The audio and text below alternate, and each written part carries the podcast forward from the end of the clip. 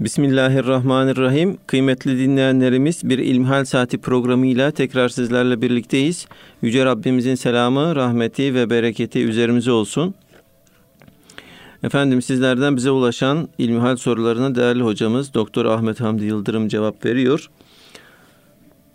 Muhterem hocam ilk sorumuz şöyle. Farklı mezhepten olan imamın arkasında kılınan namaz geçerli olur mu?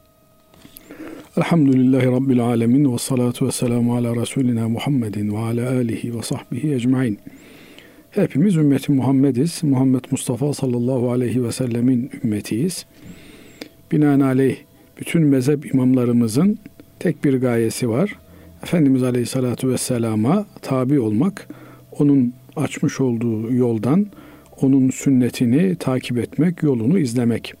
Binaenaleyh bugün hak olarak varlığını sürdüren dört mezhebin dördü de Hz. Peygamber sallallahu aleyhi ve sellem Efendimizin sünnetine tabi olmak, onun yolunu takip etmek gibi ulvi bir hedefi kendilerine hedef olarak benimsemişlerdir.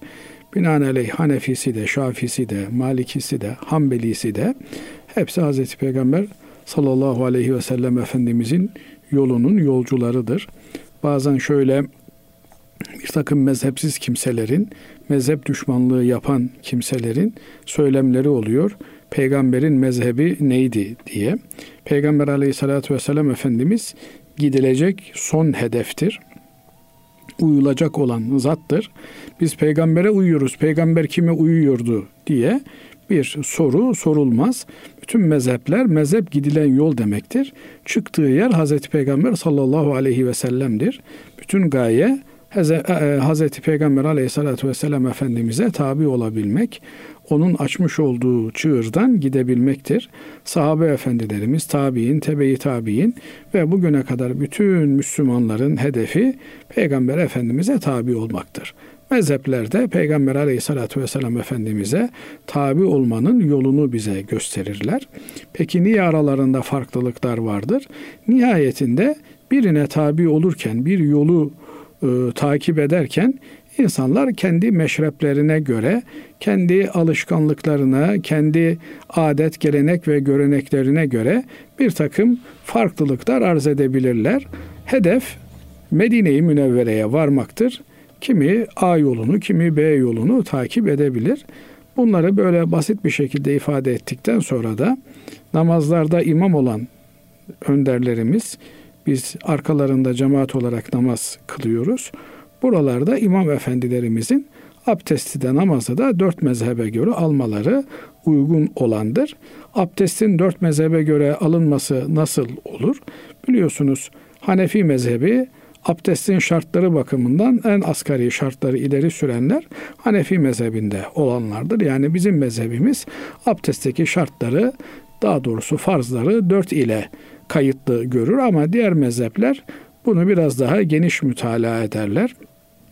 Binaenaleyh İmam Efendi abdestini alırken bütün mezheplere göre abdestini almaya dikkat eder. Gerçi biz de sıradan bir Müslüman olarak, bir Hanefi olarak abdest aldığımızda hemen hemen bütün mezheplere göre abdest almış oluruz. Çok nadirdir e, herhangi bir mezhebi e, terk ettiğimiz. Nedir? Kısaca ifade etmek gerekirse Mesela Hanefi mezhebinde abdeste e, yüzün, kolların yıkanması, başın mesedilmesi, ayakların yıkanması farzdır. Ama bunun önce yüzün yıkanması, sonra kolların yıkanması, sonra başın mesedilmesi, en sonunda ayakların yıkanması şeklinde sıraya uyalarak yapılması farz değildir. Binaenaleyh sırayı bozarak da biri bu organları, bu azaları yıkamış olsa onun abdesti abdest olur. Mamafi herhangi bir Hanefi abdest almaya önce ayaklarını yıkayarak başlamaz. Ancak bir zaruret vardır, bir sıkıntı vardır. Efendim e, ayaklarını yıkayabileceği e, laba yüksektedir oraya ayağını uzatması mümkün değil. O zaman e, duşa kabine doğru gider. Orada ayaklarını rahatça yıkar öncelikli olarak belki yıkaması öyle gerekiyorsa.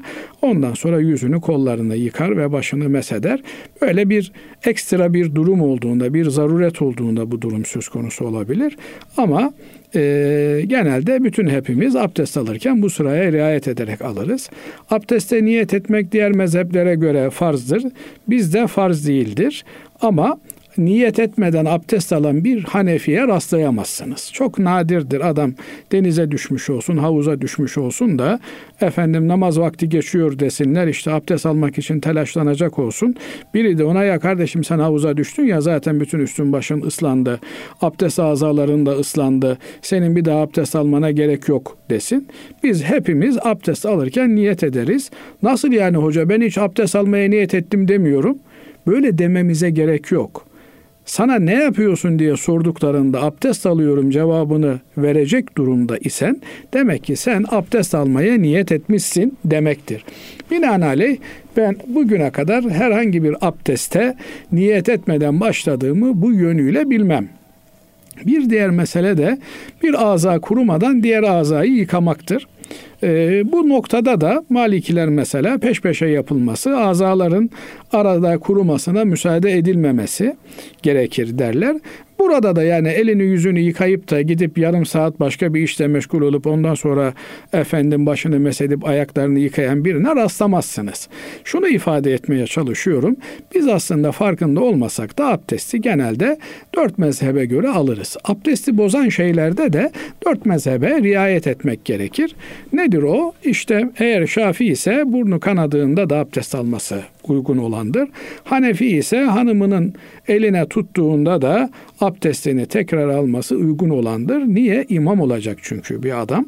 İmam olduğunda onun arkasındaki cemaat dört mezhepten olabilir. Özellikle de böyle işte bugün turistik bölgelerde imamlık yapan efendim Sultanahmet'te, Fatih'te buraya e, farklı mezheplerden kimseler de yoğun olarak geliyorlar. Binaenaleyh burada dört mezhebe göre imamın abdest alması, abdesti bozan şeylere dikkat etmesi gerekir. Namazı kıldırırken de bu ölçülere mümkün mertebe riayet etmesi gerekir. Şu kadar var ki e, ben diğer mezhepleri de riayet edeceğim derken kendi mezhebinin kurallarını çiğnemek durumunda kalırsa öncelik olarak tabii kendi mezhebine bağlı kalması gerekir. Niye kendi mezhebine bağlı kalması gerekir? Çünkü o kendi tabi olduğu imamın kendisini Peygamber aleyhissalatü vesselam Efendimiz'e götüreceğine e, inanmıştır. Öyle itikad etmiştir. Durum böyleyken efendim e, önceliği başkalarına vermesi teorik açıdan bir takım sıkıntılar doğurabilir. Şimdi konunun özüne gelecek olursak Hanefilere göre asıl olan cemaatin namazıdır. Binaenaleyh namazı kıldıran kimse eğer cemaat olan kişinin mezhebine göre, itikadına göre abdestsiz bir durumda ise veya namazla ilgili sıkıntılı bir durum söz konusu olmuş ise o zaman bu durumda namazını iade etmesi gerekir. Fakat bir kimsenin kalkıp da her ne surette onun olursa olsun camiyi, cemaati terk etmesine müsaade edilmez. En fazla kendisine daha yakın hissettiği yakın bir camiye gidebilir veya işte imamını daha takvalı bulduğu, kendi ölçülerine göre daha tutarlı bulduğu bir camiyi tercih edebilir. Ama eğer öyle biri yok diye bu caminin imamı bizim mezhebe göre namazı kıldırmıyor diye namazı, camiyi, cemaati terk etmesi doğru olmaz.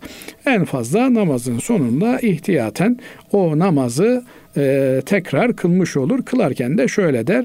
Ya Rabbi vaktine erdiğim halde üzerimden düşmemiş olan, sakıt olmamış olan akşam namazının farzını kılmaya diye niyet eder ve böylelikle akşam namazını eğer o akşam namazı e, kabul olmuşsa geçmişteki bir kaza namazına e, mahsup edilir. Yok öyle değilse de o vaktin kaza namazı olarak kılınmış olur. Fakat biz hiçbir surette imamlarımıza işte sen abdestte nasıl yapıyorsun, şunu şöyle mi yapıyorsun, bunu böyle mi yapıyorsun diye bir e, tahkikat yapmayız, bir casusluk yapmayız. Aksine hüsnü zan besleriz. Ancak ortada açık seçik bir durum varsa o zaman bu duruma e, efendim bir cemaat olarak bizim arzumuzu da imam efendiye iletebiliriz. Evet sizin mezhebiniz farklı biz bunu biliyoruz ama sizin bu noktada da hassasiyet göstereceğinizi ve bizim namazlarımızın sıhhati açısından da bu noktalara riayet edeceğinizi düşünüyoruz diye bunu ifade edebiliriz. Ama bazı mezheplerde asıl olan imamın e, namazıdır. Binaenaleyh arkadaki cemaat kendine göre imamı yanlış görse de imamın e, namazı kendi mezhebine göre sağlamsa, problem yoksa arkadaki cemaatin namazı da geçerli olmuş olur deniyor. Burada temel kriter, temel e, ölçü Müslüman camiden, cemaatten kopmamaya çalışır. Cami ve cemaat bizim hayatımızın ayrılmaz bir parçasıdır. Yeni gelmişken söyleyeyim. Eğer Allah birilerine bir idare imkanı vermişse söz gelimi e, bir yerde e, işverense, bir yerde amir ise, bir yerde efendim idareci konumundaysa, müdür ise orada kendi e, idaresi altında bulunan, emri altında bulunan işte beraber çalıştığı kimseleri de organize ederek en azından beraber bulundukları vakit içerisinde namazları cemaatle kılmaya dikkat etmeleri gerekir. Cemaat bizim hayatımızın e, en ana meselesi olmalıdır. Böyle olursa yalnızlık gibi, yalnızlığın doğurduğu depresyonlar gibi bir takım manevi ruhi hastalıklardan da kurtulmuş oluruz. Allah razı olsun değerli hocam. Efendim kurban yaklaşıyor. Kurbanla ilgili sorular gelmeye devam ediyor. Kurbanın satıldıktan sonra satıcının elinde emaneten dururken ölmesi veya başka bir sebeple kesilememesi durumunda ne yapılmalıdır? Şimdi kurban ibadetinin temel rüknü kanın akıtılmasıdır. Yani bu e, kurban edilmek üzere satın almış olan hayvanın kesilmesidir. Binaenaleyh biz e, hayvan kesmeyelim, bunun ücretini fakire, fukaraya tasadduk edelim veya filan yerde daha önemli bir mali ihtiyaç var, onu karşılamak üzere oralara para gönderelim. Böylelikle kurban ibadetini de yerine getirmiş oluruz türünden bir e, çıkarma doğru bir ifade olmaz. Binaenaleyh Cenab-ı Allah kurban günlerinde ki o Zilhicce'nin 10, 11 ve 12. günleridir. Bu günlerde kurban kesmemizi yani Allah için kurban olacak olan hayvanların kanını akıtmamızı bize emreder. Kanını akıtabilmemiz için de hayvanın mevcut ve canlı olması lazım gelir. Eğer hayvan kaybolmuşsa veya telef olmuşsa artık onun yerine kurban olabilecek bir başka hayvanı ikame edip onun kesilmesi gerekir. Şu kadar var ki bir adam fakir ama çoluk çocuk bu vesileyle herkes kurban bayramı günlerinde e, kurban kesiyor, et yiyor. Bu da e, zor şartlarda borç harç bir kurban almış kendisine kurban kesmek vacip olmadığı halde hem kurbanı keseyim sünnettir hem de çoluğum çocuğum et yesin diye bu e, fırsatı ganimet bilmiş. Böyleyken işte hayvan telef olmuş veya çalınmış veya ölmüş ise bu durumda ondan bu yükümlülük düşer mi? Fakir olduğu için düşer demişler ama eğer e, böyle değil de zengin bir kimse ise o hayvanı telef olmuşsa onun yerine başka bir hayvan ikame etmek durumundadır. Şimdi bu e, satıcının elinde emanet olduğu için bunun sorumluluğu eğer satıcının bir hainliği, bir kusuru vesairesi yoksa alan kimseye aittir. Binaenaleyh alan kimse e, itimat ediyorsa satıcı mesela demiş ki kardeşim işte senin hayvanın da benim hayvanlarımı da çaldılar. Ben anlamam sen bana yeni bir tane hayvan vereceksin diye diretemez.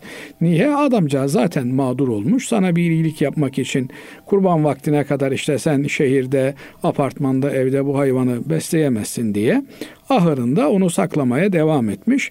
Böyle bir durumda bu kardeşimizin imkanı olan kardeşimizin bir başka hayvan satın alıp onu kurban etmesi gerekir. E, fakat bazen şöyle meseleler oluyor. Bunları kitaplarımız, fıkıh kitapları teferruatlarıyla verirler.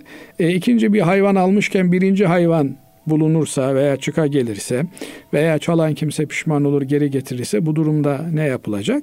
Bunlardan bir tanesi kurban edi. Hangisi daha e, pahalıysa, hangisi daha kaliteliyse o kurban e, edilir ama diğerini de eğer adamcağızın e, bir mali zorluğu olmayacaksa diğerinde kurban etmesi doğru olandır ama eğer olacaksa diğerini bir başkasına devredebilir. Binaenaleyh kurban ibadetinde asıl olan kanın akıtılmasıdır. Kan akıtıldıktan sonra elbette derisi yüzülecek ve e, çıkan et de üçe bölünecektir. Bunlardan üçte biri fakir fukaraya tasadduk edilecektir. Onlar evlerine götürecekler. Evlerinde istedikleri zaman pişirecekler, yiyeceklerdir. E, üçte biri çoluk çocuk daha sonra da yer diye buzdolabına kaldırılacaktır. Derin dondurucu da saklanacaktır. Üçte biri de artık haşlama yapılır, kavurma yapılır. Gelen giden misafirle beraber efendim cümbür cemaat yenilmek üzere o bayram şenliğine katkı sağlamak üzere evlerde pişirilir. Böyle yapılması kurbanın ruhuna uygun olan davranıştır. Binaenaleyh e, kurban evet kanın akıtılması esastır ama kan akıtmakla beraber iş bitmiyor. O nasıl olsa ben kurbanı kestim olay bitti diye orada hayvancağız bırakılmaz, etler bırakılmaz. Onun da usulüne, adabına uygun paylaştırılması, bölüştürülmesi lazım gelir. Bazen böyle efendim dernekler e, duyuyoruz. Ufak çaplı da olsa bunlar önemli olan kan akıtmaktır deyip kasaplara ücret veriyorlar. İşte keseceğiniz hayvanları bize bağışta bulunan Ahmet, Mehmet, Hasan, Hüseyin, Fatma, Leyla neyse onların adına kesin. Ondan sonra eti size kalsın. Ne yaparsanız yapın. isterseniz satın, isterseniz başka türlü değerlendirin diyorlar. Bunlar yanlış şeylerdir. Kurban ibadetini bir ticari meta haline getirmemek lazım. Kurban eti üzerinden de bir tür spekülatif faaliyetlerden uzak durmak lazım. Kurban A'sından Z'sine bir ibadettir ve ibadet şuuru içerisinde yerine getirilmelidir. Binaenaleyh hayvan e, besiciliği yapıp da kurban için hayvan satan adam da asıl maksadı ibadetin yerine getirilmesini kolaylaştırıcı olmak gibi ulvi bir gayeye bağlamalıdır, rahmetmelidir. Aksi halde ben buradan daha fazla kar elde edeyim, para kazanayım diye bir e, kazanç peşinde koşmamalıdır. Kurban faaliyeti yapan vekaletle kurban kesen ki bu vekaletle kurban kesimi e, kurbanı kimin adına kesiliyorsa onun adının vekaleten okunmasıdır. Yoksa burada bir kurban satışı yapılmaktadır. Efendim sen Afrika'da kesilmek üzere bana bir kurban satıyorsun. Sadece benim ismimi ben oraya gelip de hayvanı kendim kesemediğim için vekaleten kesene kazanıp parayı biriktirdiği yerde, zengin olduğu yerde öncelikle kendisi kurbanını kesmeye gayret etmelidir. Efendim daha ucuz diye başka yerlere göndermesi doğru olmaz. Çünkü yaşadığımız yerdeki fakir fukaranın da bizim üzerimizde hakları vardır. Bunlara da riayet etmemiz lazım gelir. Şimdi sağ olsunlar bir takım vakıflarımız, derneklerimiz kurban faaliyetini yürütüyorlar ve bizi de büyük bir zahmetten kurtarıyorlar. Hayvanın üçte birini tasadduk edilmesi, fakir fukaraya dağıtılması gereken bölümü biz sizin adınıza dağıtırız diyorlar. Kime dağıtırız? İşte bizde kayıtlı olan fakir fukaraya dağıtırız. Ee, Kur'an kursundaki talebelere dağıtırız. Efendim İmam Hatip talebelerine, mektep talebelerine, üniversite yurtlarında kalan talebelere dağıtırız. Artı bunu yurt içinde de düzenli olarak yaparız diyorlar. Ki bu bizim adımıza yapılmış çok büyük bir kolaylıktır. Onlara da bu bağlamda teşekkür etmemiz lazım gelir. Niye? Çünkü şehirlerin debdebesinde efendim alayı valasında fakiri fukarayı da insanlar tanıyamaz hale gelmişler. Eskiden mahallede fakir kim bilinirdi, gariban kim bilinirdi, dul kim bilinirdi, yetim kim bilinirdi. Mahalleli onlara sahip çıkardı ve mahallenin ortalama standardında bu insanlar hayatlarını sürdürürler, giderlerdi. Hatta mahallenin e, zengininin çocuğuyla aynı okula giderler ve aynı eğitim fırsat eşitliğinden yararlanırlardı. Şimdi öyle değil maalesef. Günden güne bu fırsat eşitliği alanında uçurumlar büyüyor. Bu da bir müddet sonra tabii sosyal bir takım e, karışıklıklara e, götürmesi muhtemel olan şeyler. Bunları da öngörmek lazım. Bunların da tedbirini almak lazım. Binaenaleyh kurban ibadeti bu tür sosyal dayanışmaların tekrar kenetlenmemiz için kullanılması gereken sosyal ibadetler olarak görülmeli. Bu yönü de ihmal edilmemeli. Yani bir yerde e, bir vakıf var. O vakfın etrafındaki fakir fukara öncelikli olarak korunmalı. O semtteki, o ilçedeki, o ildeki fakir fukara öncelikli olarak desteklenmeli. Elbette bugün dünyanın her tarafı Türkiye'deki Müslümanların kestiği kurbanlardan istifade ediyor. Niye? Özellikle de Afrika'da veya dini hayatın zayıf olduğu bölgelerde oradaki Müslümanlar kurban ibadetiyle Türkiye'deki Müslümanların kendilerini hatırladıklarını düşünüyorlar. Böylelikle ibadetin yanında artı bir tebliğ vazifesi, bir cihat vazifesi de yerine gelmiş oluyor. Fakat bu memleketimizdeki kendimizin kesmemiz gereken kurbanları memlekette kesme işini ihmal etmemiz anlamına gelmemeli. Bir ailede eğer birden fazla kurban varsa bunlardan biri mutlaka kendi gözümüzün önünde memleketimizde kesilmeli. Diğerleri veya işte yakınlarımız için, çocuklarımız için keseceğimiz, onlar zengin olmadıkları halde teberrüken sünnet olsun diye onlar adına da keseceğimiz kurbanları yurt dışına gönderebiliriz. Sevabı anamızın, babamızın, ölmüşlerimizin ruhuna hediye edilmek üzere yurt dışına kurbanlarımızı gönderebiliriz. Ama mutlak surette kendi memleketimizde de gözümüzün önünde imkanımız varsa kendimiz bıçağı kullanmak suretiyle de kurbanlarımızı canlı ve kanlı olarak burada yerine getirmemiz en doğru olandır. Değerli hocam teşekkür ediyoruz. Allah razı olsun. Kıymetli dinleyenlerimiz, şimdi kısa bir araya gidiyoruz. Aradan sonra kaldığımız yerden devam edeceğiz. Kıymetli dinleyenlerimiz İlmihal Saati programımıza kaldığımız yerden devam ediyoruz. Muhterem hocam dinleyicimiz şöyle bir soru bize göndermiş. Hamile bir kadına normal doğum yaptırması mümkün iken sezeryan doğuma yönlendiren doktora günah yazılır mı? Hem de günahın e, alası yazılır. Niye? Çünkü asıl olan tabii olandır, fıtri olandır. Yani temel kural e, fıtri olanın bozulmamasıdır. Doğum hadisesi bütün canlılarda olduğu gibi insanlarda da normal yollarla olması gerekir.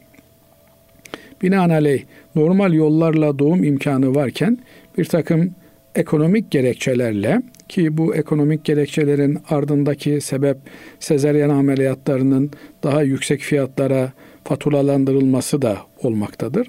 Bazen işte normal doğum için doktorun ekstra mesai harcaması gerekmektedir. Ee, ne zaman geleceği belli olmadığı için birkaç gün efendim onunla ilgili hastanede nöbetçi doktor bulundurulması gerekmektedir. Ama sezeryan önceden tahmin edilebilmekte. Filan gün filan saate randevu verilmekte ve orada yarım saat 45 dakika içerisinde operasyonla çocuk alınabilmekte. Bu aslında e, sağlık camiası için daha yüksek değerlerle fatura edilebilecek daha az zahmetli bir meseledir. Normal doğumun sıkıntıları vardır. Bu anne açısından da e, zaman zaman dayanılmaz acılar anlamına gelebilmektedir. Oysa Hz. Peygamber aleyhissalatü vesselam Efendimiz bu acıların, bu sancıların e, karşılıksız sancıları olmadığını, bunların her biri için anne adaylarının ki daha sonra işte çocuğun dünyaya gelmesiyle beraber anne olacaklardır. Mükafatını Cenab-ı Allah'tan beklemeleri gerektiği anlamına hadislerle bunları teşvik etmektedir. Hatta e, doğum esnasında ölen e, annelerin şehit hükmünde olduğu da ifade edilmektedir. Dolayısıyla e, normal doğum her yönüyle teşvik edilmiştir. Her yönüyle fıtri olan, insan yaratılışına uygun olan tercih edilmektedir, teşvik edilmelidir. Ama bazen görüyoruz işte bu ekonomik gerekçelerle Bazen de tabii daha hain gerekçeler söz konusu olabilmekte ama memleketimizde öyle hainliğin olacağını düşünmek istemiyoruz. Yani sezeryanla çocuk yapabilmenin sayısı bellidir. Dörttür, beştir. Çok nadir olarak bunun üstüne çıkabilme ihtimali vardır. Normalde iki ile sınırlandırılıyor. Hadi üç olsun ama dört beş de çok istisnai durumlarda söz konusu olabilmekte. Dolayısıyla bir e, doğum kontrol yöntemi olarak da e, geri kalmış toplumlarda uzun uzun yıllarda Batılılar tarafından uygulanmış bir yöntem olarak yapıldığını biliyoruz. E, ama memleketimizde böyle bir hain doktorun, sağlık çalışanının çıkacağına ihtimal vermiyoruz. Vermek de istemiyoruz. Olsa olsa ekonomik gerekçeler olabilir ki bu ekonomik gerekçeler de az önce ifade ettiğim gibi her zaman salt para kazanmak olmuyor. Bazen işte vaktin daha ekonomik kullanılması olarak da karşımıza çıkıyor veya anne adayları efendim acı çekmek istemiyorlar. Böylelikle doktorlar onları ikna ediyorlar. Böylelikle acısız, sızısız doğum yaptırmış olma gibi bir e, ekonomik menfaat elde etmek. Nasıl ekonomik oluyor bu? İnsanlar onları daha fazla tercih etsinler vesaire filan diye. Ama son çare olarak müracaat edilmesi gereken bir eyleme bu hem ahlaken e, erdemsiz bir davranıştır. Hem tıp etiği açısından problemli bir davranıştır. Hem de dini açıdan yani bıçak vurulmadan halledilebilecek olan bir meselenin bıçakla e, sonuçlandırılması ki bıçak vurmak demek e, başka çarenin olmadığı yerde düşünülebilir. Düşünebiliyor musunuz? Biri gelse birini bıçaklasa bu kamu davasına girer. Yani doktora bıçak kullanma yetkisi hastanın menfaatine olduğu için verilmektedir. Yoksa sen doktorsun, sen istediğin gibi bıçak kullanabilirsin anlamına değildir. Eğer doktor bıçaksız halledilebilecek bir tedaviyi sırf bir takım gerekçelerle bıçak kullanarak halletmeye kalkarsa cinayete teşebbüsten bile yargılanabilir. En azından vücut bütünlüğünü ihlal etme suçuyla yargılanır ve e, tıbbi etik açısından da problemli bir duruma düşer. Bir Müslüman öncelikli olarak karşısındaki insanın menfaatini gözetmelidir. Nitekim Müslüman olmanın olmazsa olmazsa şartlarından bir tanesi Müslüman insan kendisi için istediğini karşısındaki insan için de istemelidir. Binaenaleyh biz kendimiz nasıl en sağlıklı olanını en düşük maliyetlerle tüketmek istiyorsak, kullanmak istiyorsak veya o hizmetten istifade etmek istiyorsak karşımızdakilere de öyle davranmalıyız. Doktor olmamız efendim doktorların zaruret halinde bıçak kullanma ruhsatlarının olması keyfimize göre keyfema yaşa istediğimiz gibi o bıçağı kullanabileceğimiz anlamına gelmez. Bu husus dünyada örtülebilse de çünkü bunlar çok da fazla böyle ispat edilebilecek şeyler değillerdir. Doktor ben o anda ultrasyonda öyle gördüm. Çocuk tersine dönmüştü. Yok kordon boğazına dolanmıştı vesaire gibi bir bahaneye sığınabilir ama vicdan denilen bir yargı müessesesi vardır ki o geceleri kalp sahibi olan insanları rahatsız eder. Eğer hakikaten ihtiyaç olmadığı halde böyle bir eyleme yeltenmiş biri varsa istiğfar etmelidir, hak helallığı istemelidir ve verdiği zararın telafisi için bir çabanın içerisine, gayretin içerisine girmelidir. Yoksa kıyamet gününde Allah bunun hesabını sorar ve o hesap gününde de verebileceği bir cevabı olmaz. Evet. Diğer bir sorumuz şöyle. Sigortanın verdiği maaşı alabilmek için imam nikahıyla evlenmek resmi nikah yaptırmamak caiz midir? Şimdi evlilik bir tane evliliktir. Yani bu evliliği Allah taraflar birbirlerini karı koca olarak tanıdıklarında, şahitler huzurunda ikrar ettiklerinde ben seninle evlendim, ben de seninle evlendim diye şahitlerin huzurunda e, adamın kadına mehir vermesiyle gerçekleşen nikaha biz nikah diyoruz. Bunun efendim resmi makamlarca kayıt altına alınması Burada e, yarın öbür gün meydana gelebilecek olan bir takım mahkemelik durumlarda tarafların hakları, hukukları zayi olmasın içindir. Ama devlet e, bir takım e, hak kısıtlılığını resmi nikaha bağlıyorsa bu resmi nikahı yapmamak suretiyle efendim oluşabilecek olan lehte veya aleyhte durumlar kişilerin ahiretlerini bağlamaz. Binaenaleyh e, bir kadın e, dinen evlendiğinde veya e, bir beraberlik yaşadığında devlet ona maaş vermeye devam ediyor ama hukuken bir evlilik yaptığında, resmi bir evlilik yaptığında maaşını kesiyorsa bu devletin kendisi mevzuatı ile ilgili bir meseledir. Kendi takip etmesi, kendi kovuşturması gereken bir meseledir. Binaenaleyh burada evliliği hak mahrum edici bir unsur olarak görmemek lazım gelir. Yani eğer bir insanın bir hakkı var, bu hak evlenmesi sebebiyle düşüyorsa Bunun tekrar gözden geçirilmesi gerekir. Böyle durumlar insanların evlenmemelerine yol açar. Bunun yerine devlet daha sosyal politikalara yönelmelidir, e, eğilmelidir. Diğer bir mesele de işte e, ayrılmış olan çiftlerin nafaka meseleleridir. Bir tarafın diğer taraftan bazen bu e, erkek oluyor. Bazen kadın oluyor. Nadir de olsa kadının da erkeğe nafaka verdiği oluyor. Ama eğer böyle bir nafaka gibi kul hakkına yönelik bir mesele ise buralarda kul hakkı meselesini öncelemek gerekir. Yani kimse e, bir kul hakkıyla ahirete gitmeme ye çalışmalıdır. Çünkü ahirette kul haklarının telafisi söz konusu olamaz. Ama işte söz gelimi bir kadına babasından efendim ee, bir maaş kalmış. Emeklilik maaşı babası vefat edince bilmem kaç oranında 3 bin lira 4 bin lira neyse bir kadına emeklilik maaşı kalmış. Sen evlendiğinde bunu keseriz denildiğinde bu kadın da ister istemez ekonomik şartların zorlamasıyla burada resmi bir nikah yapmayıp dini nikahla hayatını sürdürme veya işte eğer dini hassasiyeti yoksa da o zaman hiç nikah yapmadan hayatını sürdürme gibi bir şeyle cüzdanıyla vicdanı arasında sıkışıp kalmaktadır. Bu gibi durumlarda eğer bir müktesep hak varsa, bir ihtiyaç varsa devletin bu ihtiyacı görmezden gelmesi doğru değildir. Nihayetinde şu noktayı göz ardı ediyorlar maalesef. Ee, bir aile içerisinde erkeğin mülkiyeti farklı, kadının mülkiyeti farklıdır. Binaenaleyh evlendi diye kocasının maaşı kadının olmuyor. Sen kadının maaşını kesiyorsun. Niye kesiyorsun? Benim sana kocana verdiğim maaşın yarısı senindir diye kesiyorsun. Halbuki öyle bir durum söz konusu değil. Dinen herkesin mülkiyeti farklıdır. Evet evlilik nafakası kocanın üzerinedir. Kadın zengin de olsa e, koca evi barındırmakla, geçindirmekle yükümlüdür. Bu noktada evlendiler diye iki kişinin kasası bir kasa haline gelmez. Bu noktaya binaen de evlendiler diye kadının işte babasından kalan maaşının kesilmesi de doğru bir davranış olmaz kanaatindeyim. Evet değerli hocam. Şimdi e, adak kurbanı ile ilgili bir soru var. Adak kurbanının bedeli para olarak fakire verilebilir mi diye soruluyor. Şimdi e, Buna biraz espriyle cevap vereyim müsaadeniz olursa.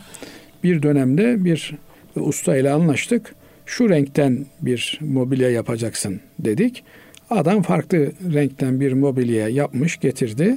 Ama dedim ustam sana işte söz gelimi e, sarı yapacaksın demiştik. Sen yeşil getirdin.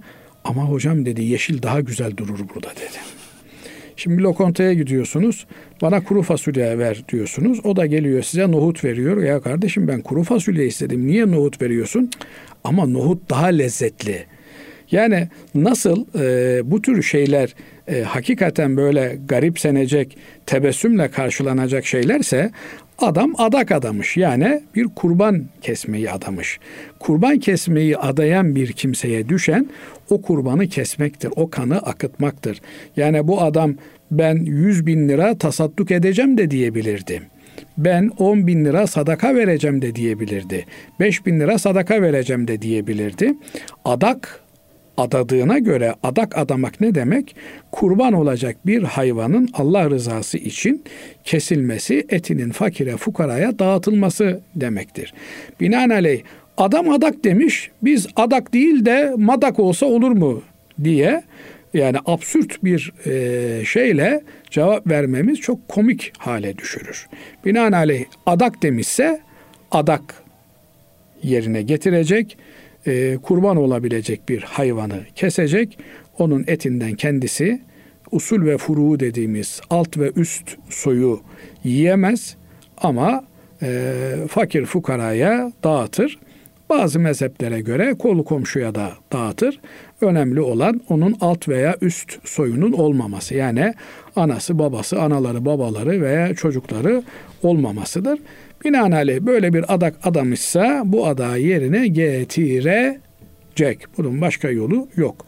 Ama şu işim oldu, bu işim oldu, ben tasadduk edeceğim. 100 bin lira fakire fukaraya tasadduk edeceğim demiş. O zaman bu adam tasadduk etmese de kurban kesse olur mu? Olmaz. Parayı tasadduk edeceğim demiş. Parayı tasadduk etmesi gerekir. Binaenaleyh sapla samanı birbirine karıştırmamak lazım gelir. E, ne demişse neyi adamışsa onu yerine getirmesi lazımdır. Evet Allah razı olsun. Efendim e, bugünlük son sorumuz şöyle. Kadın veya erkeği geri dönüşü olmayacak şekilde kısırlaştırmak caiz midir? Şimdi e, Cenab-ı Allah ayeti kerimede buyuruyor ki Allah kimine çifter evlat verir, kimine erkek evlat verir, kimine kız evlat verir, kimini de akim yapar. Yani evlatsız yapar. Binaenaleyh e, Cenab-ı Allah'ın takdirine razı olmak öncelikle gerekir. Erkek vermiş, kız vermiş, nihayetsiz hamdü senalar olsun. Erkek vermiş, kız vermemiş, nihayetsiz hamdü senalar olsun. Kız vermiş, erkek vermemiş, nihayetsiz hamdü senalar olsun. Hiç vermemiş, nihayetsiz hamdü senalar olsun diye insan öncelikli olarak bu takdire razı olmalı. İnsanlar şöyle düşünürler. Benim evladım olursa efendim benim soyum sopum devam eder diye kendi ebediyetlerinin devam etmesini isterler. Oysa her dünyaya gelen farklı bir ruhla gelir ve aslında herkes kendini temsil eder. Her ne kadar bir soy kütüğü bağlamında aidiyet varsa da herkesin cenneti de cehennemi de kendisine aittir. Cenab-ı Allah insanı ebedi kalmak kaydıyla yaratmıştır. Ebedi hayatımız ahiret hayatındadır. Bu dünya hayatı gelip geçicidir. Ondan sonra başlayacak olan hayat bizim için ebedi bir hayattır. Önemli olan o ebedi hayatı saadet içerisinde cennette geçirebilmektir.